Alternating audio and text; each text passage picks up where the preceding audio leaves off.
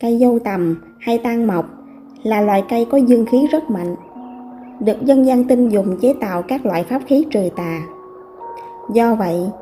khi cây dâu tầm đã trở thành cây thần, còn gọi là tan thần, thì tính chất này càng được phát huy mạnh mẽ, thể hiện qua việc tà khí, tà quái không dám đến gần hay quấy phá khu vực có tan thần cư ngụ. Sự bảo hộ này có thể trong phạm vi từ vài trăm thước đến vài dặm, tùy vào vị tan thần ấy có thời gian hấp thụ linh khí theo năm tháng dài lâu. Nhờ vậy mà người vật trong phạm vi có tăng thần cư ngụ thân tâm đều vô nhiễm với các loại bùa ngải, tà pháp, các chứng bệnh tà nhập. Ngoài khả năng chặn và tiêu trừ tà khí, tăng thần có thể giúp chữa lành, xoa dịu nỗi đau thể xác lẫn tinh thần,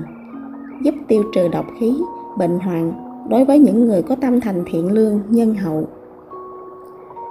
Phương thức để một người có thể tương thông, cảm ứng với tăng thần mộc, cây thần dâu tầm. Người nào có trồng cây dâu tầm nơi nhà, sau một thời gian dài, độ chừng 20 năm, thường xuyên quan tâm, chia sẻ những kỷ niệm, tâm tư tình cảm vui buồn của mình với cây, lại sống lương thiện, làm lành lánh dữ, trường trai giới sát thì sẽ có thể khiến cây ấy cảm ứng, thức tỉnh tánh linh mà trở thành tăng mộc tử. Hoặc nơi nào có các cây dâu tầm nhiều năm tuổi, thường từ 50 năm trở lên, thì hầu hết các cây dâu ấy đều đã thức tỉnh linh tánh, trở thành tăng mộc tử. Người bình thường có thể đến bên cây thần cầu nguyện, giao tiếp, xin vị ấy độ duyên nhắc nhở mình trên bước đường tìm về chân thiện mỹ.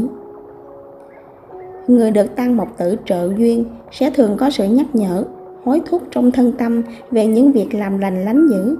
tìm cầu giải các mê chấp của bản thân, giải trừ phiền não. Người được tăng một tử bảo hộ có thể cầu nguyện xin vị ấy độ duyên, cứu giúp về việc trừ tà, giải bệnh cho những người bị các chứng tà khí xâm nhập,